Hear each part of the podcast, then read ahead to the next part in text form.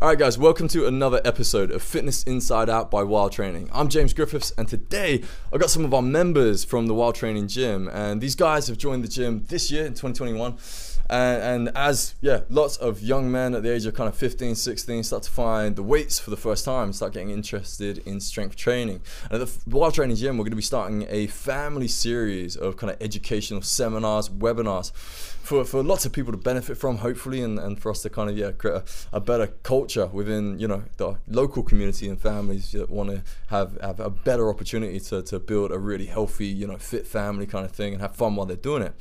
But I thought I'd take the opportunity to, to talk to the lads because I guess when I was 16, nobody told me what I was doing, and, and I'm sure most most guys can relate to the idea of, of coming to that age where you do want to build on some muscle, you want to get a little bit stronger, and back in the day, the best I had was men's fitness, as, as most guys would have got used to doing three sets of 10 pretty quickly, as, uh, as that programming really yeah, built around those kind of basic compound strength systems. But I thought, you know, we've, we've got a lot more channels now for, for education from YouTube and podcasts and all kinds of yeah websites and obviously Instagram, social medias, where, where I'm sure these guys have probably learned a few yeah hit, hints and tricks. And so I thought it'd be really interesting to talk about, firstly, why they started getting into exercise exercise, what it was to to to really get them going. Because you know, as, as we've always found at the Wild Training Gym, hardest thing about exercise is getting people started. Like we're really good at keeping people engaged in effective exercise, seeing results. And, and obviously making sure they never get bored and, and, and don't get injured. But getting people started is, is tricky. So I'm always interested to talk to people about why they start their, their exercise routine and and then I'm really interested to to hear about you know where these guys learned about what strength exercises they want to do, what exercises they don't want to do, uh, what what supplements they think are important. Because I know that's a that's a hot topic for a lot of people that are getting into strength training for sure.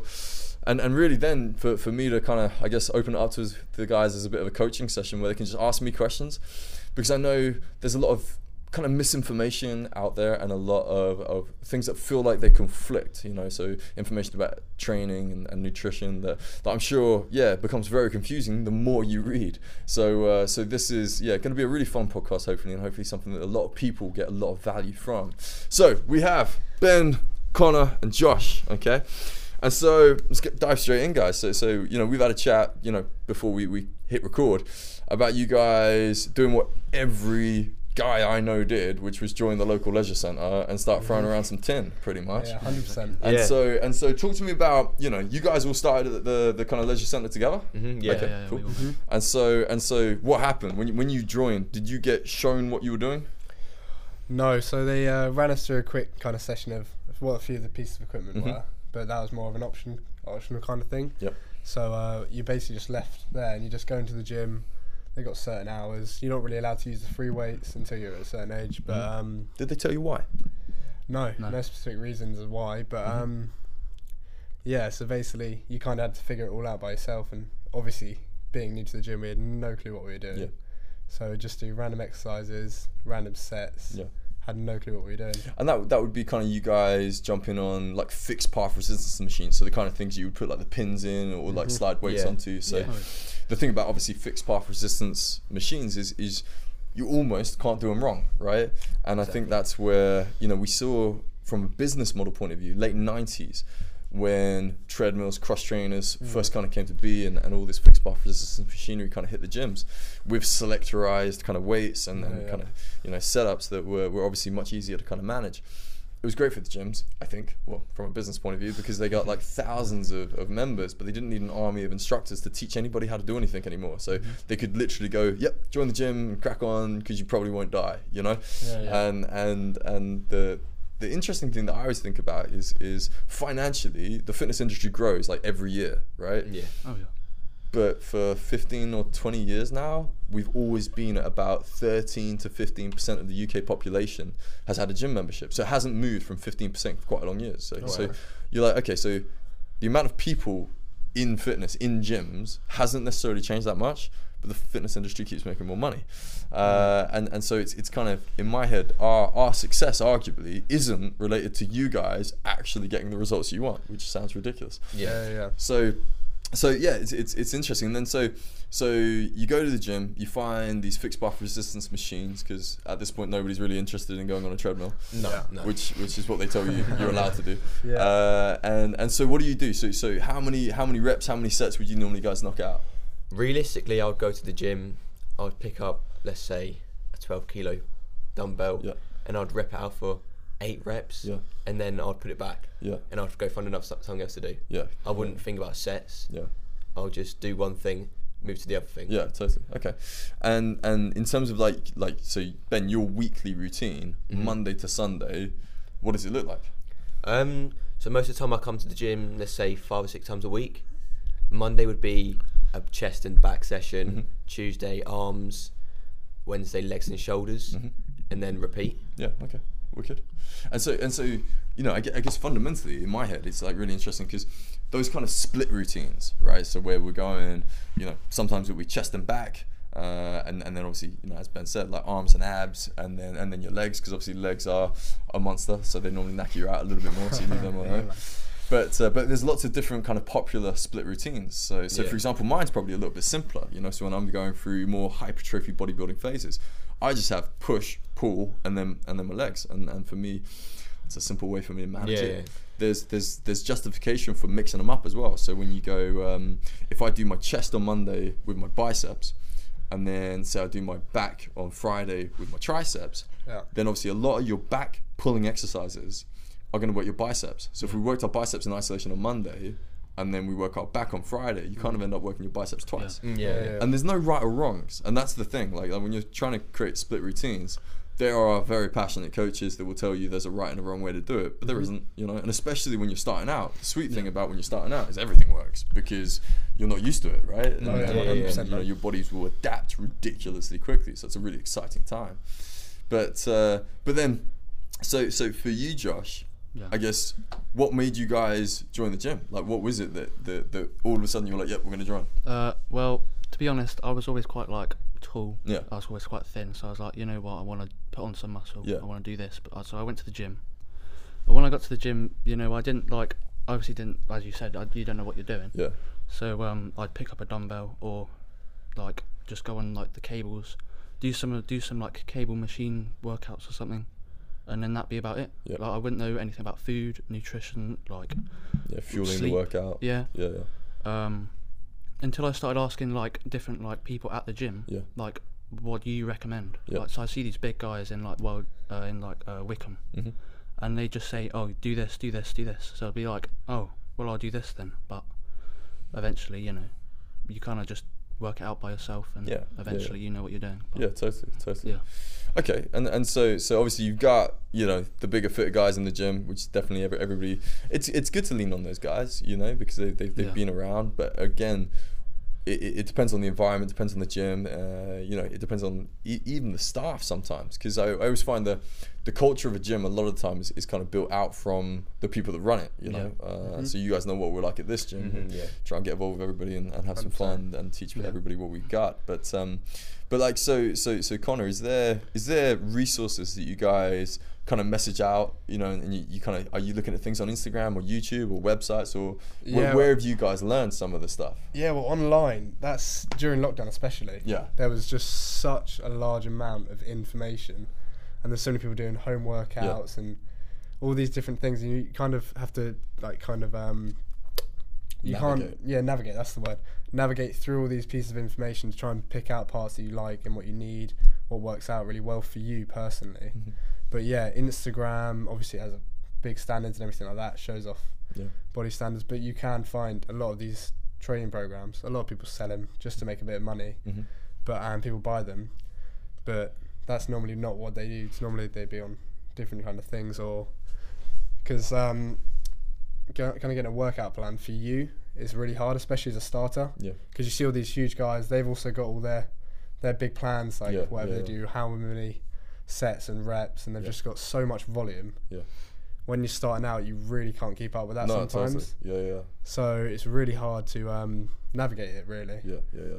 Well, I, I, think you know, like you know, talking to you guys about strength training, it, it's a lot of the time it's, it's the same for for different communities we have in the gym. So you guys know that we have like martial artists here, with like mm-hmm. strong men here, with aerialists here and they all do the same. They all look at Instagram and they go, "I want to try that," you know.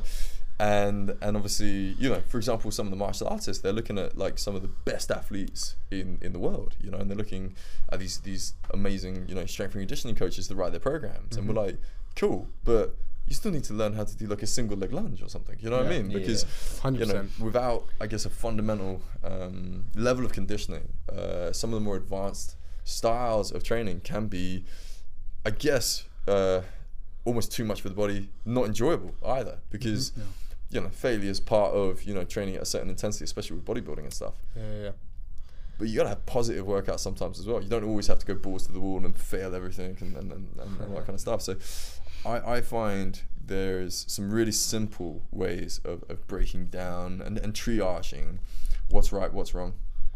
And I, I always start at the basics. So, so you know, most guys start training at the gym, like Josh said. You know, like you just want to build some muscle mass, and and that's not a bad thing because you know, if, if I think about how I have look at periodizing a program. You know, if I take somebody that's never trained before, they've just never seen the gym outside of, you know, whatever fitness they might do in PE, you know, mm-hmm. which is what like cross country yeah. and some pretty yeah, yeah, basic mm-hmm. calisthenics type stuff, right?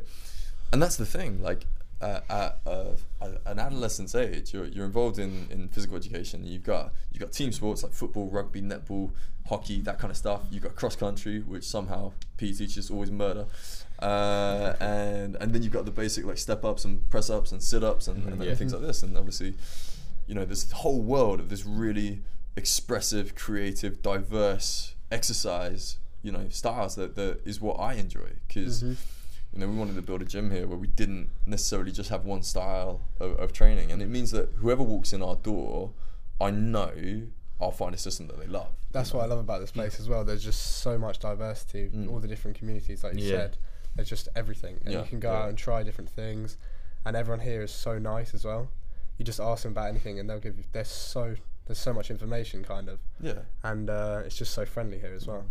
But I mean, so so yeah. When, when I'm looking at like starting with somebody that's never exercised before, you kind of work through like stamina and stability and basic movements, kind of thing. Yeah. Mm-hmm.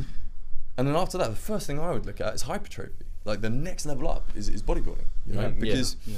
Sometimes you might have like a really thin, you know, person that doesn't have a lot of lean muscle.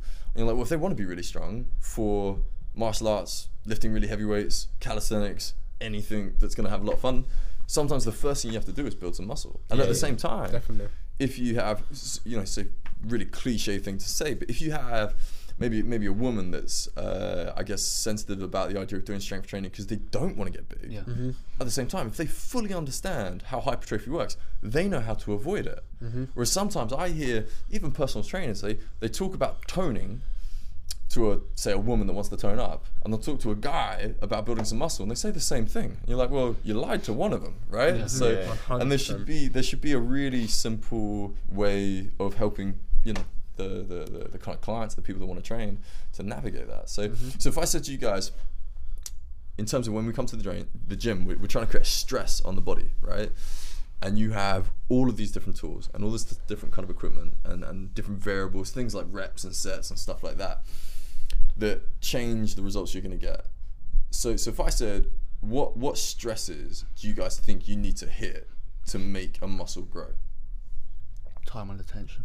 Mm-hmm. Um, what else is there? There's yeah, there's definitely a few, but um, basically what I go for is not till fail every single set, obviously, because your body can't really keep up with that sometimes, mm-hmm. and to have fun in the gym.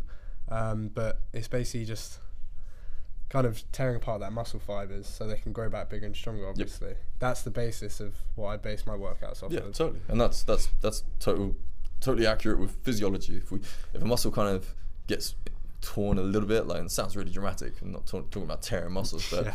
you know, when when we create a, a, resistance and we, we work against the little micro traumas in the muscle fibers, basically create inflammation, and it's that process of the muscle fibers going through inflammation that makes them then thicken which is what hypertrophy means. It's a thickening of our muscle fibers. So we don't get more muscle fibers. That's called hyperplasia, and I think it only happens in rats and cats, as far as I know, which is wicked because we get really strong. But it doesn't happen, I don't think, in humans. Mm. So so so you've got this idea of creating yeah inflammation in the muscle, like a mm-hmm. micro tear. And yeah, time under tension is something that a lot of, of strength coaches talk about, but. Yeah then I could grab some eight kilogram dumbbells. And obviously, I've trained for years, right? So I, Yeah, c- I could go, you know, two hours time under tension with not much rest with some eight kilogram dumbbells. It's probably not going to make me bigger, right? Yeah. So the problem with like time under tension as a as a rule is it becomes quite like diverse in, in what that could mean to mm-hmm. somebody. And then you start diving down the rabbit hole of like intensity, right? And and so intensity is a big part of it for sure. Yeah, and like you've already mentioned, going to failure. So if I do ten reps and I fail, then I probably got to nine and then gave up on my tenth. And and yeah, Connor's totally right. If you do that all the time, you're mentally going to blow out. Your your body is probably physically going to blow out. Yeah. It's, it's a fast route to injury. I'm not saying that I never do it, but but certainly it's a, it's a more advanced level of intensity. So if you think first off, you've got to train hard enough to give your body a, a reason to change, and we mm-hmm. see this all the time, right? And so we get, we get you know sometimes younger guys, sometimes older guys going, I'm a hard gainer. Yeah, I just can't make my calves grow. Yeah. Yeah, and then you go, you go, well, what are you doing for your calves? And they go, I do three sets of ten at the end of my at the end of my workout when I'm when I'm basically tired. And you're like, so so the most efficient joint in your body is your ankle. There's nine muscles in the back of your calf, and you're you're wanting it to grow with three sets of ten when you stand on them all day. Like it's maybe the part of your legs that's the most used to work. So so obviously, yeah, it's stupid other end of the spectrum. But like if you look at like the the GB downhill ski squad, I looked at an amazing uh, journal uh, article that was written in the UK Strength and Conditioning Association's journal, and I was looking at the volume, and they were like training over forty thousand kilograms on their calves in an hour, and you're like. That's not three sets of ten, you know. But the reason the skiers were, were making their, their calves grow was was the idea was if they had a bigger calf when they do the massive jumps and they're they're slamming down and their knees are, are, are flexing, a big calf would almost act like a cushion to stop the knee hyperflexing and exploding. So Mm. it wasn't like they wanted jacked calves, but like functionally for their sport, actually making their calves bigger made a lot of sense. But then I was looking at the volumes and I was just like, that's ridiculous. Like I wouldn't be able to walk. You know what I mean? Um, and so and so that's you know my my intro into what the real stresses you need to achieve to make a muscle grow are volume and fatigue. Yeah. So so they're much more accurate ways than time under tension to think about how you program because they're the only reasons your muscle will grow. And I, I always find it funny, like if you if you think about it from a physiological point of view, why does your muscle grow in diameter when you put stress through it? And it's not to look hot naked, you know. Mm-hmm. So so a thicker muscle is more resistant to damage. Well, you look at a farmer's hands and they're thick mm. because Yeah, they, yeah. They're, Yeah. they're working all day long, right? And so so muscle fibers and, and, and you know connective tissue and all that kind of stuff, it's going to thicken, it's going to get stronger so that you're more resistant to damage. And if you think about hypertrophy bodybuilding like that, you go, okay, so I've got to get my body used to being damaged at uh, the right level so that it grows, gets bigger, gets stronger, but I don't overcook it because obviously if if in my mind my training is there to damage my body, Yeah. if I hot rod it too much and I damage my body too much, it's just gonna break Yeah.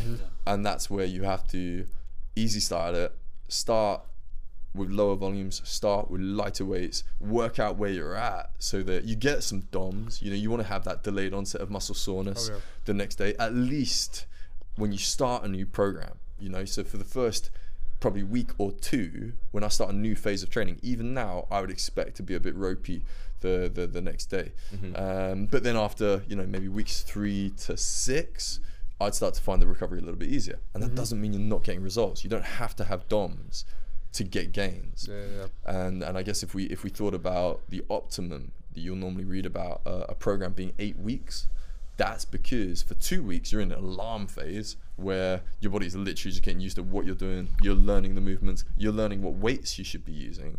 And then weeks, you know, so one and two we're getting used to it. Then weeks three, four, five, six, seven, eight. Those six weeks are actually when you're going to get the gains. Probably not when you're going to get the worst soreness. Yeah. But after eight weeks, your body starts to maybe get used to those stimulus uh, a little bit too much. And you start to see less results. You start to plateau.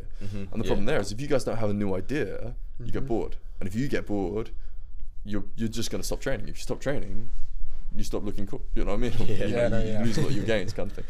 So. So then, if we if we've got f- volume as one rule, and one of the most successful programs I've ever written was literally based on six movements. And I said, right, guys, all you got to do is write down your number. So across your hour, how much did you lift? And if that number goes up every week, Yeah. you'll keep getting results. That's progressive yeah. overload as well. Yeah, yeah, yeah. But focused on measuring your volume uh, rather than measuring the amount you lift. So, for example, if you if you progressively overload and you're you're doing uh, you know s- five sets of ten, you know, and, and you're on a bench press, and you start at 60 kilo, and you get 70, 80, 90, 100. Cool, your volume's gone up, right? And you've done it through progressive overload where you're challenging the intensity. So 100 kilos, way more intense than 60 kilos.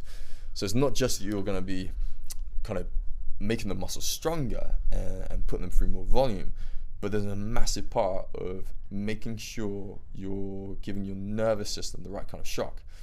Because if your nervous system is stimulated, that drives your hormone system. That's going to drive hormones like testosterone and all these these anabolic kind of hormones, these hormones that make you grow. You know, uh, and that's that's where intensity is really important, and that's the caveat to volume. And this is what a lot of people get confused about because I could give Ben uh, a squat workout, right, where he's going to squat 30 kilograms and he's going to do 20 sets of, of 10 reps. Yeah. Right. So he's done 200 squats.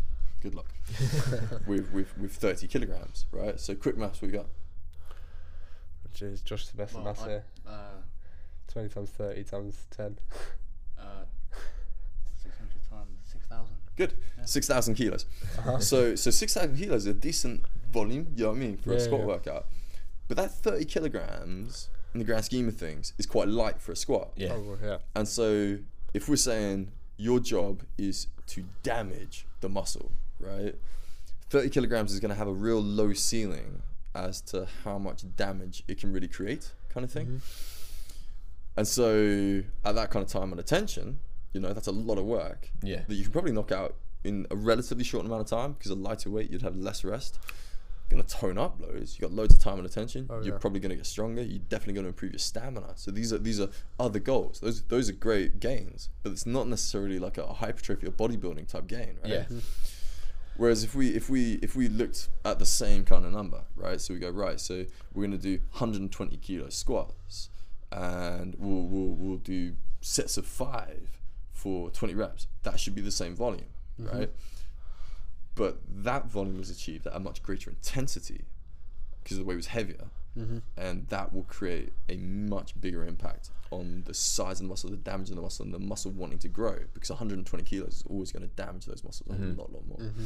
So, so this is where like volume's really important, but sometimes people start to do really low weight, low intensity kind of workouts, and then wonder why they don't get the gains. And it's like Oh, you've yeah. still got to lift enough to actually make the muscle want to damage. And again, the heavier weight is a bigger stimulus to the nervous system than the lighter weight. So you go right, bodybuilding, making the muscle grow, volume, and and part of that is building my volume through building my intensity more so than just building the reps and the sets. Reps and sets are useful tools, mm-hmm. and what you should always think is you can't necessarily expect them all to go up. So so you know you start at three sets of ten with with 50 kilos, and then you go to four sets of 12 with 70 kilos and, and you can't expect them all to go up especially as you get fitter so like i said right now you guys are starting out you're going to get gains from everything that you do Yeah. but you know when you start getting to like 200 kilo deadlifts you're not going to carry on ramping up the weight weekly yeah. you know what i mean um, so you know i've been lucky enough to speak to, to people like Laurence Shahlaei and he trains a lot of young guys now who are aspiring strongmen and they, they get to that 200 250 kilo mark maybe even the 300 kilo mark. And they're like yeah in a year i want to get 400 and he's like what are you talking about? Not gonna happen. 200 to 300 is not the same as 300 to 400 Oh, it's just not the Yeah, same yeah, right? yeah. so so the fitter and the stronger you get what you guys are going to have to get good at is working out which variable is the right one for me to progress right now. So should i go from four sets to six? That would work right? Should i stick to four sets but try and push the the weight you know mm-hmm. And and the easy answer is probably do the thing that you've done least of kind of thing. So if you've been working on pushing more weight now keep the weight the same just do extra sets. And if you've been pushing the sets maybe drop the sets back down and increase the weight because you shouldn't nec- nev- nev- never necessarily expect everything to go up or even stay the same. Sometimes it's good to regress um, things like the number of sets that you do so the quality of those sets can go up the intensity of those sets can go up. Yeah. And then you just have this really nice pattern where you go, okay, so I've got the reps that I do, I've got the volume that I do, the number of sets, I've got the weight that I do, and you just go, which one am I going to push this month? And you know, changing your program each month is, is not a bad way to go. I know I said eight weeks, but Mm-hmm. if you change your program every every month, it just keeps keeps it interesting. Uh-huh. You know, if you're always doing bench press with a barbell, move to a dumbbell bench press. You know, and then next month come back to the bench press with the Oddie bar, and they're, they're similar movements, but but it's really good to give yourselves different exercises based around those those traditional compound exercises. So when we're talking about compound exercises, rather than just like the selectorized machines you sit on, which are okay, you know, and they definitely serve their purpose and, and from a low level and sometimes an elite level because at high end, you know, the bodybuilders that want to kind of really get huge, they use those machines because they're going to be able to lift more weight, right? And, and more weight, more volume, more intensity mm-hmm. is going to be a stimulus that's going to help them get to that next level. But for me, like especially with guys like yourselves, I'm like, okay, what's the most important thing for me to teach you? So, how to squat, how to deadlift, how to lunge, how to push, how to pull. Mm-hmm. Yep. I teach that to like my five year olds. That's the prime workout. Oh, yeah. Optimus Prime workout. It's very cool. but but if you get that stuff right, then that transfers to so many things. It's it's not enough on its own, especially from like an athletic pursuit. If you're expecting the gains in strength to go to rugby or, or, or martial arts or whatever you want to do, you have to start looking at am I training in every plane of movement? Mm-hmm. Because then you think about the exercises I've just given you lunge, deadlift, squat, push, pull. Probably you're going to perform them all in the sagittal plane, so forward and backwards. And then you guys go and play rugby and you have to dive to the side, you have a big rotation in one of the tackles, and you have no strength in lateral or rotational movement because you haven't trained it. So this is where you know, Josh, you're talking about jumping on the cables. They are amazing for developing rotational strength, uh, and I, I, th- I think probably the early three years of my career as a personal trainer, I lived on a cable machine because I was like, it's the best thing in the world. It's amazing. You can do everything on it. And, and it was cool and it definitely helped me build a lot of strength through the middle of my body. I think if I criticized myself for the first kind of yeah few years of my career, I was really into the idea of building functional strength, building my strength out from the middle of my body. My core strength has always been okay. It's got better over the years. But then I probably didn't do enough of what we'd consider traditional bodybuilding. I didn't sit on benches and do, yeah, bench presses and rows and, and shoulder presses. So for a long time, they were my weakest things. I remember when I got into competing as a strongman, when, when I started the Wild Training Gym, first exposure to having a, any access to strongman equipment. Mm-hmm.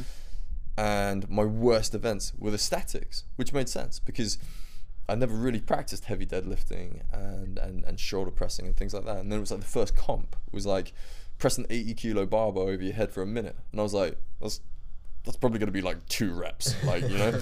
and then, and then on the day I ended up getting like 13 or 14 out. And I was just Yeah. like, okay, this is wicked because it gives it a purpose that for me went beyond just getting bigger. Mm-hmm. And that, that wasn't enough of a motivator for me, you know? Yeah. And so, and so it'd be really interesting for you guys, I guess, you know, being at a gym like this, because when you start training, you start building muscle, you see your body shape change. It's wicked and well exciting. Do you know what I mean? But it gets to the point where either you don't have access to ideas that are going to reinvigorate your programming to keep your results coming, yeah.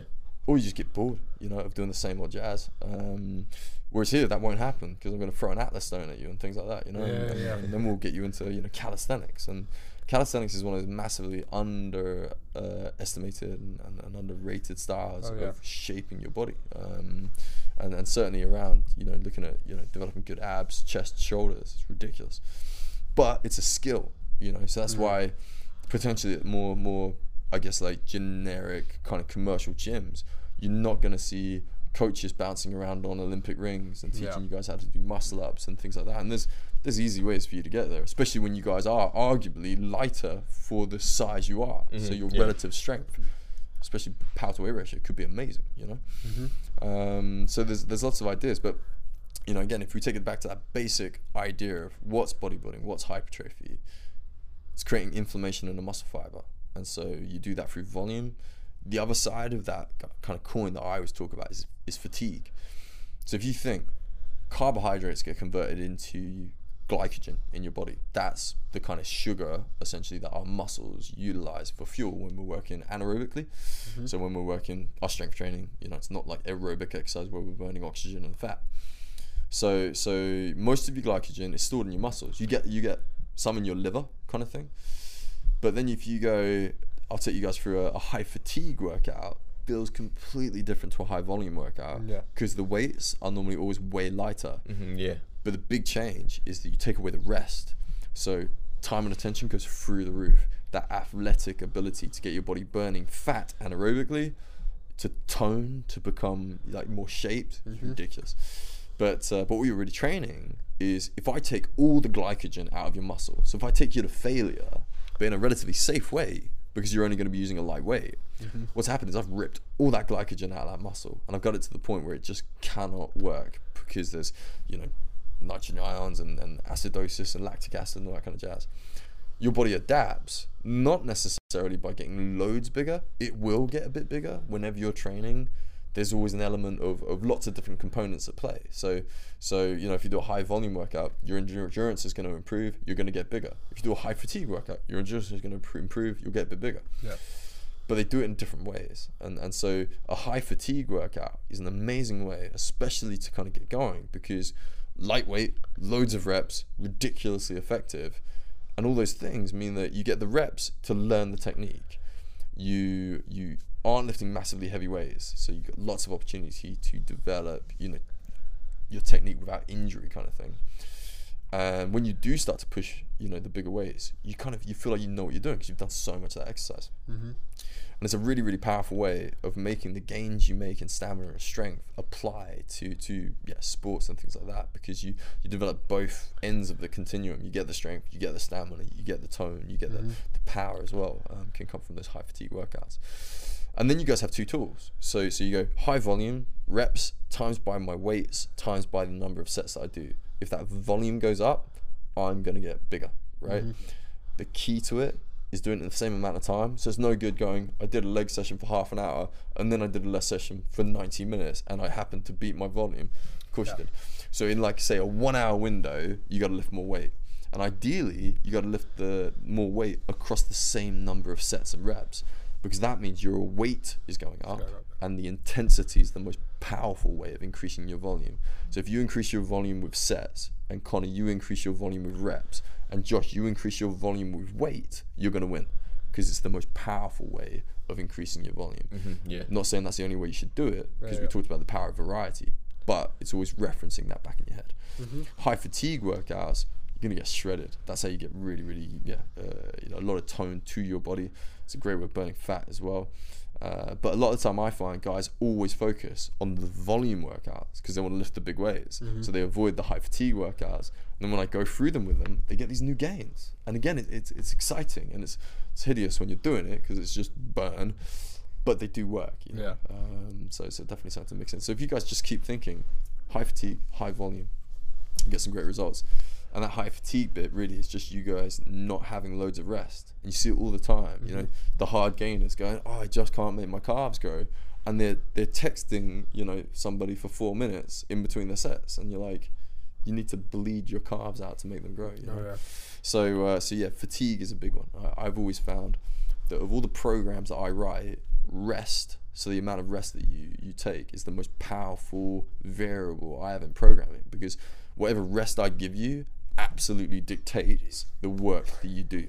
So, so if I only give you a 30 second rest, you are not going to be lifting a massively heavy weight. Oh, yeah, if I let you have a three minute rest, you're going to be lifting a really heavy weight. So the rest is almost the easiest way for me to identify with what that program is actually going to deliver because Okay. it will dictate the intensity of the set and potentially the volume of the whole workout kind of thing.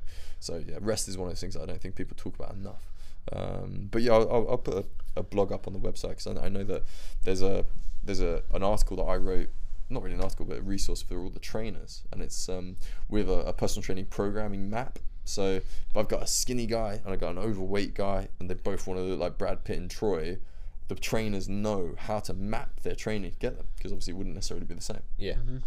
And within that, there's every variable in programming. So volume, fatigue, time under tension, density, rest, broken down as to why you'd mess about with them. What is that variable going to give me? Um, So that'll probably be a relatively interesting thing for you guys to read.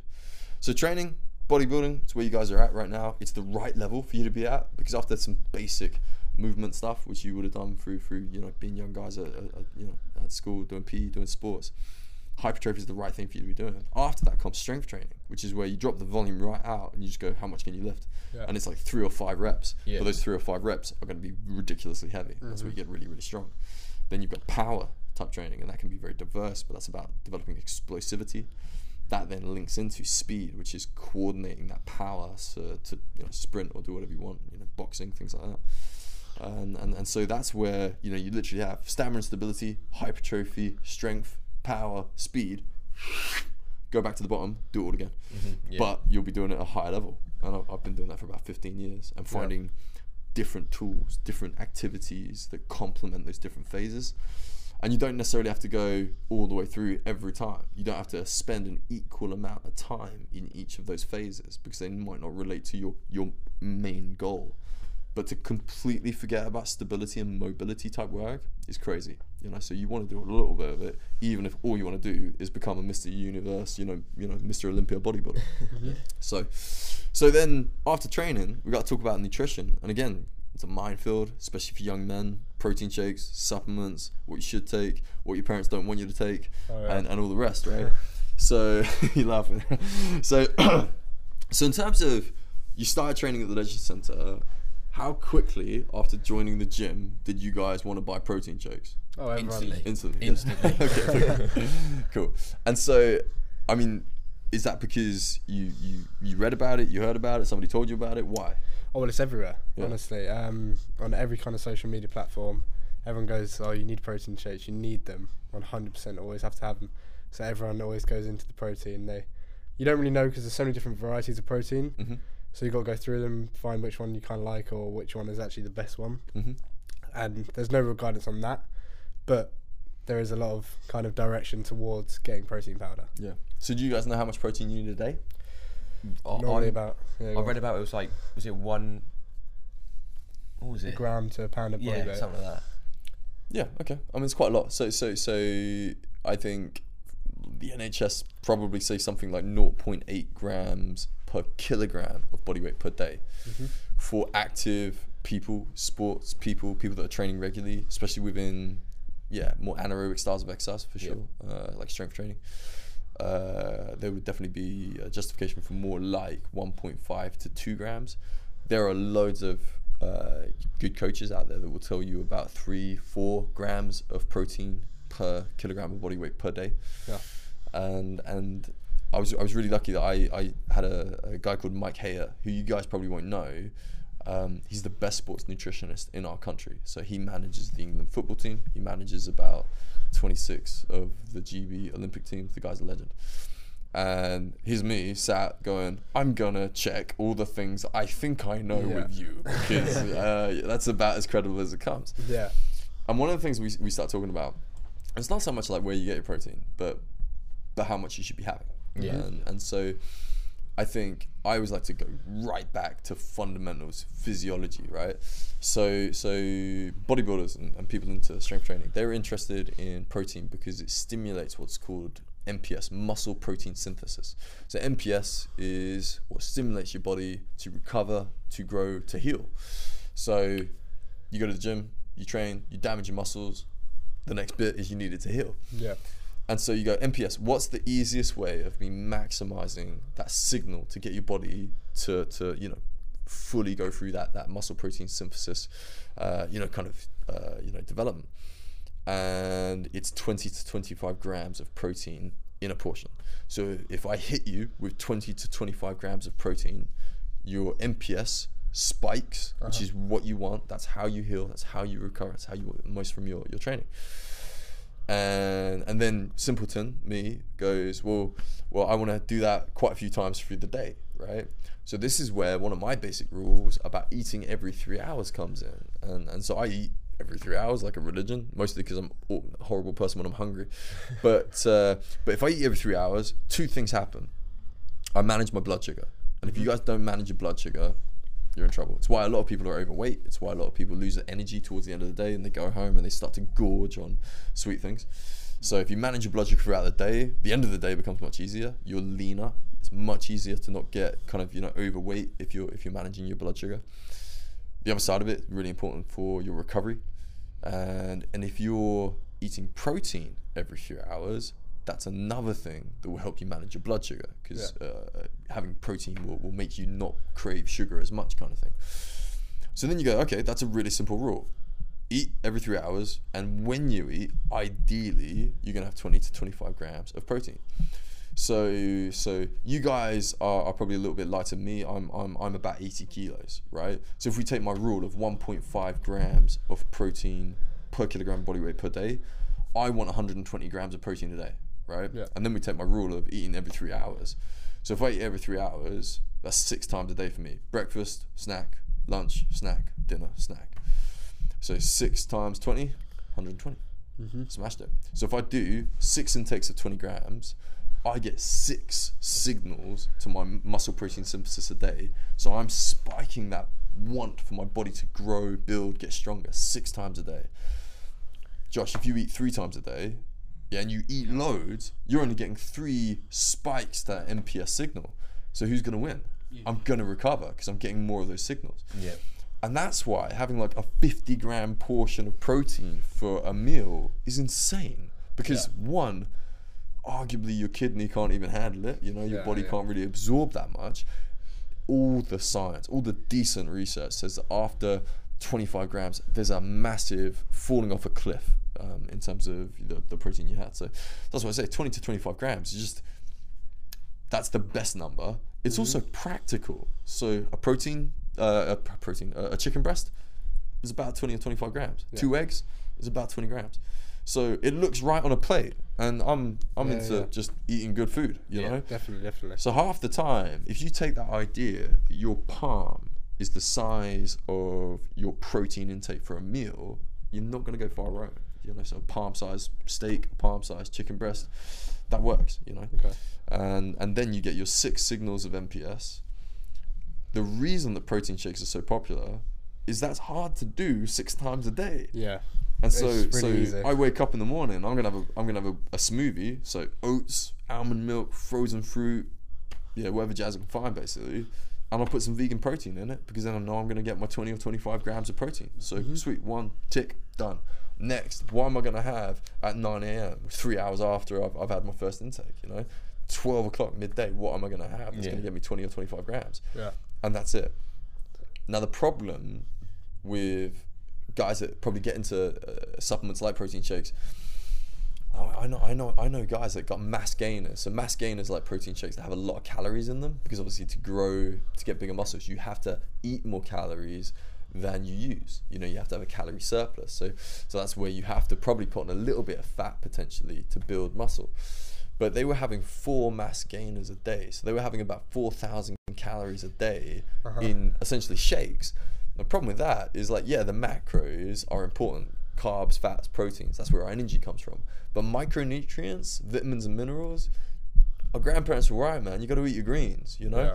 It makes a big difference. And, and, and macronutrients, proteins, fats, carbs, they don't work on their own. You've got to have those vitamins and minerals. And that's where, uh, yeah, a lot of, uh, I guess, an argument could be made for weak immune systems. Weaknesses in the body, you know, putting yourselves at a bigger risk of injury because what you're building is, is rubbish. You guys are uh, uh, uh, studying building at college, right? If you build with rubbish materials, it's going to fall over. Yeah, 100%. Your body's the same. You know, I, I know so many people would probably treat, you know, their sports car with more respect than they treat their body. You know, like we have Ferraris, we just don't have the badge. You know, the body's ridiculously clever. So to not fuel it properly is insane. You know, especially when you guys are investing so much time in your training, right? But again, you just simplify it. You just go, okay, so 20 to 25 grams of protein per portion to get me to my 1.5 grams of protein per kilogram of body weight per day, right? Okay. So then, you know, if you weigh 60 kilos, you're looking at about 90 grams, right? So five portions of 20, sweet. The next rule, totally ridiculous and subjective and something I've completely made up, but I never have more than two protein shakes a day. And for me, that means that I know I've got to be disciplined enough to find four others that are going to give me 20 to 25 grams of protein Yeah. that are food, that are colorful, that have vitamins and minerals in it, you know? Because it will give you a way better relationship with food.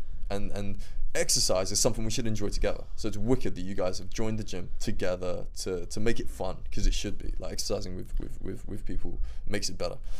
But food's the same. So as soon as you stop enjoying your food, it's a very hard way of enjoying being active and being fit and being mm-hmm. healthy. And that's where a lot of the time, even bodybuilders, really successful bodybuilders I meet, are sometimes really miserable about that community and that culture and the idea that you're going to train all this time, you're going to eat really disciplined, you know, restrictive diets to get on stage and have somebody else completely subjectively tell you whether you look good or not, right? It's like if I turn up to a strongman competition, I win or lose because I lifted more than you or less than you. Whereas yeah. sometimes when people are building their motivation to exercise around what they look like, it's really subjective. Everybody ends up with body dysmorphia because oh yeah, you, you know what I mean. It's just 100%. like everybody looks bigger and better than me. so so where where I think it's important is you exercise together. You create a narrative around your workout where you create a challenge. And so if we all trained together, we could do the same workout. We could do that that high volume workout. We'd just be chasing different numbers. That's yeah. cool, you know, because yeah. that's it's about our own progression and, and, and just making sure that you know whatever tangible goal, whatever metric you give yourself to measure your progress on, we are uh, we're doing it in a way where it's a positive thing. Uh, that's I find like it's much better when it's objective. Like I can deadlift more now than I could last year. Yeah. Cool, you know, and I haven't lost my mobility and I'm not injured, so I've did, I've done it in, in the right way. Did somebody else potentially progress their deadlift more than me that year? Maybe. Do you know what I mean? But there's lots of other things I'm working on, and you, you have to you have to go.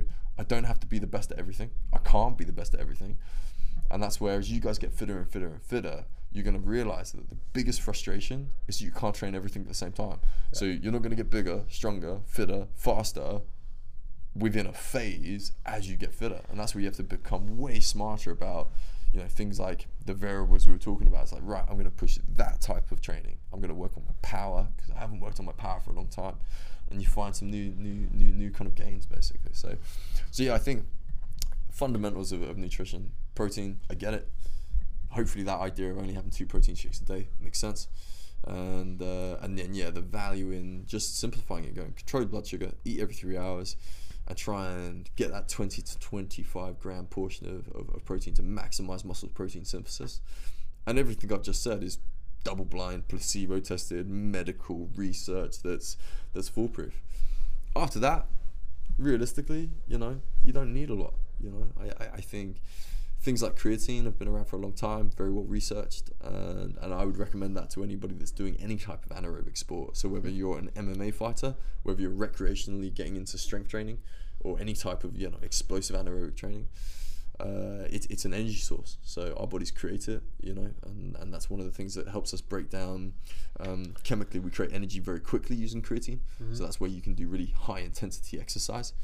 And, uh, and we get it from red meat. Grass fed red meat has about 500 times more creatine in it than ground fed red meat, which is why you should buy good meat from a butcher's. Mm-hmm. But, um, but obviously, we're not supposed to eat red meat every day.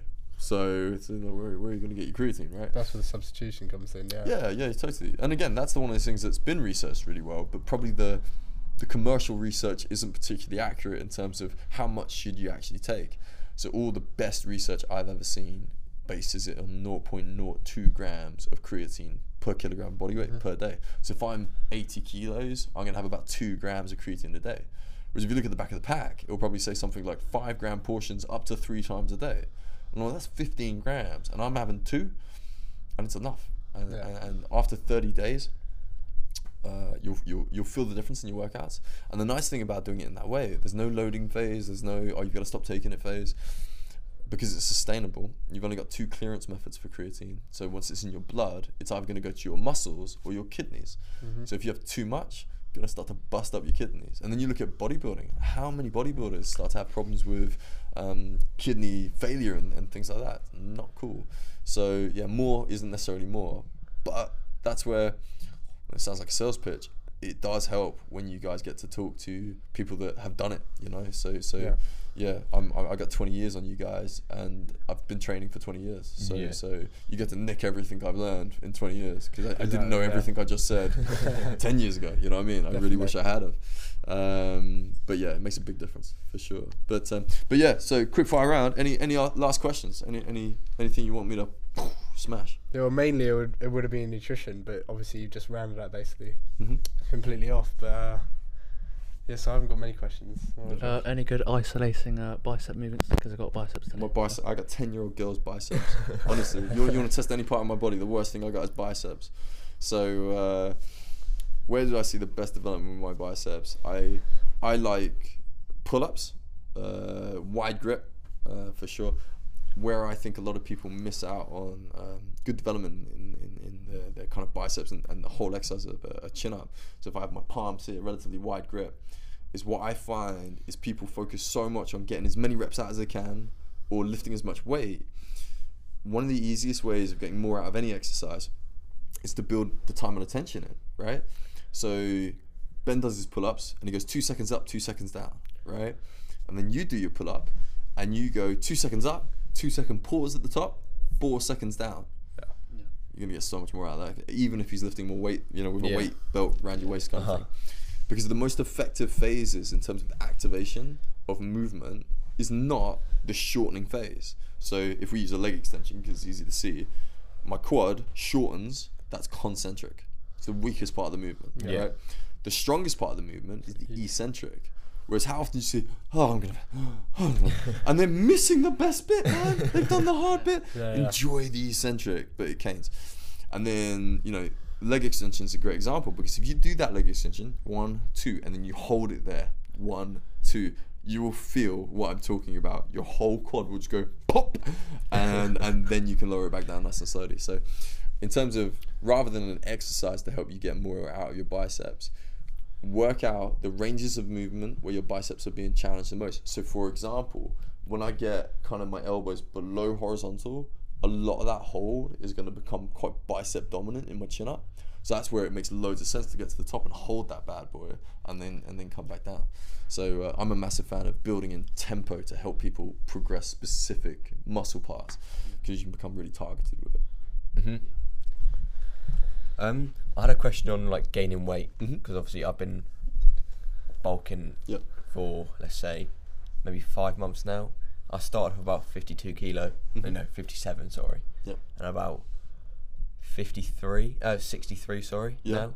And in five months, I feel So- like I could so have gained more. In six, uh, you, you've taken five months to put six kilos on. yeah, about, about Okay, that. that's okay, man. I mean, like, um, yeah, kilo a month is. I mean, the nice thing about doing it slowly like that, you're not gonna get fat. You know what I mean? Oh, So, 100%, so yeah. you know what I mean. So, so you know, uh, I, I think the quicker you expect to to put weight on, greater risk of you just putting a bit of chunder on. Likewise, it goes the other way. So if, if I had somebody overweight here, was the fastest way to lose weight, and they, they go, I'm just going to stop eating. So yeah, but then you're going to lose a lot of muscle and bone density, Mhm. which isn't going to make you look better. It's definitely going to make you feel better, right? So, you know, sometimes um, having a slower approach to these things is, is wicked. And I got to say that I was probably one of the smallest personal trainers I knew in terms of muscle mass. Uh, so, so certainly until yeah 2017, the team will always joke because when you see the pictures of me when I opened this gym in like 2016, I couldn't fill a t-shirt. Do you know what I mean? It was it Yeah, was yeah. not good. I, was- I was strong because, like I said, I built my my kind of core out from the middle. Um, but but yeah, so I wasn't a particularly big guy. In terms of I guess again, really interesting conversation I had with Mike Hayer. So this this sports nutritionist. Mm-hmm. Eat to fuel the work. So I can say to you, eat more. Eat more is the obvious advice, Yeah. right? But if you eat more, you should train more because you, you, you want to fuel that work if that makes Yeah. sense, you know. Um, so as you increase the volume of your workouts, yeah, try and eat a little bit more. Uh, you know, we've said uh, you could probably look at having uh, a couple of protein shakes a day, but there's there's a lean protein and then there's a mass gainer, and it's just gonna be a very accessible way for you to get a bit more calories in. Yeah. But I don't think a kilo is is is uh, uh, an unreasonable amount of weight to put on, yep, you could put more on. I'm not. My best is probably six kilos in six weeks, um, and so I did that in about 2009. So that was yeah, 12, 12ish years ago. Um, and honestly, it's terrible advice, but I did that on hobnobs, man. hobnobs are magic because they're yummy, but they got carbs, fats, and proteins in Yeah, them, everything, yeah. and they're really cheap. So yeah, you can get about three thousand calories for like 50p. It was like genius. But don't eat hobnobs. But um, increase your calories, increase your volume. And, and I, like so for that five months, have you calculated your total volume? So you Not know, if I- really. when you do a lower body workout, if I said how many kilos did you lift in that hour, would you be able to tell me? No. So that's the only thing I want you to change. Okay. And and yeah, if you were paying me as a personal trainer, that's what I'd say to you? Because, like, so for example, my uh, my last deadlift uh, workout, I think I did twenty thousand eight hundred kilograms in an hour, and that was way more than I did the the, the previous, kind of yeah. month or whatever, you know. Yep. Um, so so one, then you've got a way more fun way of measuring your progress. And, and and yeah, it's not like you go. Oh, I think I've put some weight on. I don't look too chubby. Um, it's like the numbers are going up. You will get bigger. And if you start lifting more more more volume, Oh yeah. you will want to eat more. And Yeah. If you eat more, you get bigger. Mm-hmm. Um, but look, I could talk all day about this. But hopefully that's been valuable for you guys. Interesting. Oh yeah. Yeah. Hundred percent. Brilliant. Wicked. Yeah. All right. Well, like That's I said, it. we'll be running more and more of these uh, these family series and, and working through yeah different training systems. And maybe maybe I'll, I'll write you guys all a program after this, and then uh, then we'll come back in a couple of months and we'll all be like yeah, jacked. Bench, yeah. Oh, yeah. The out everything. Yeah. Wicked. All right, guys. So hopefully, hopefully that was valuable for you guys listening, and uh, and yeah, another great episode of Fitness Inside Out by Wild Training. Please hit subscribe so you'll be able to check out these these podcasts on YouTube and Spotify and Apple uh, Podcasts. It's on most of the major kind of podcast stations. Next time, I'm going to be talking to the team about some of the new programs we've been writing, and the interesting thing about some of these new systems is they really help us challenge some of the things that I find stop people taking on exercise, getting started, which is normally the hardest thing. So make sure you check out that podcast. There's going to be a lot of fun talking about some of these new programming concepts that we're going to be bringing to you guys.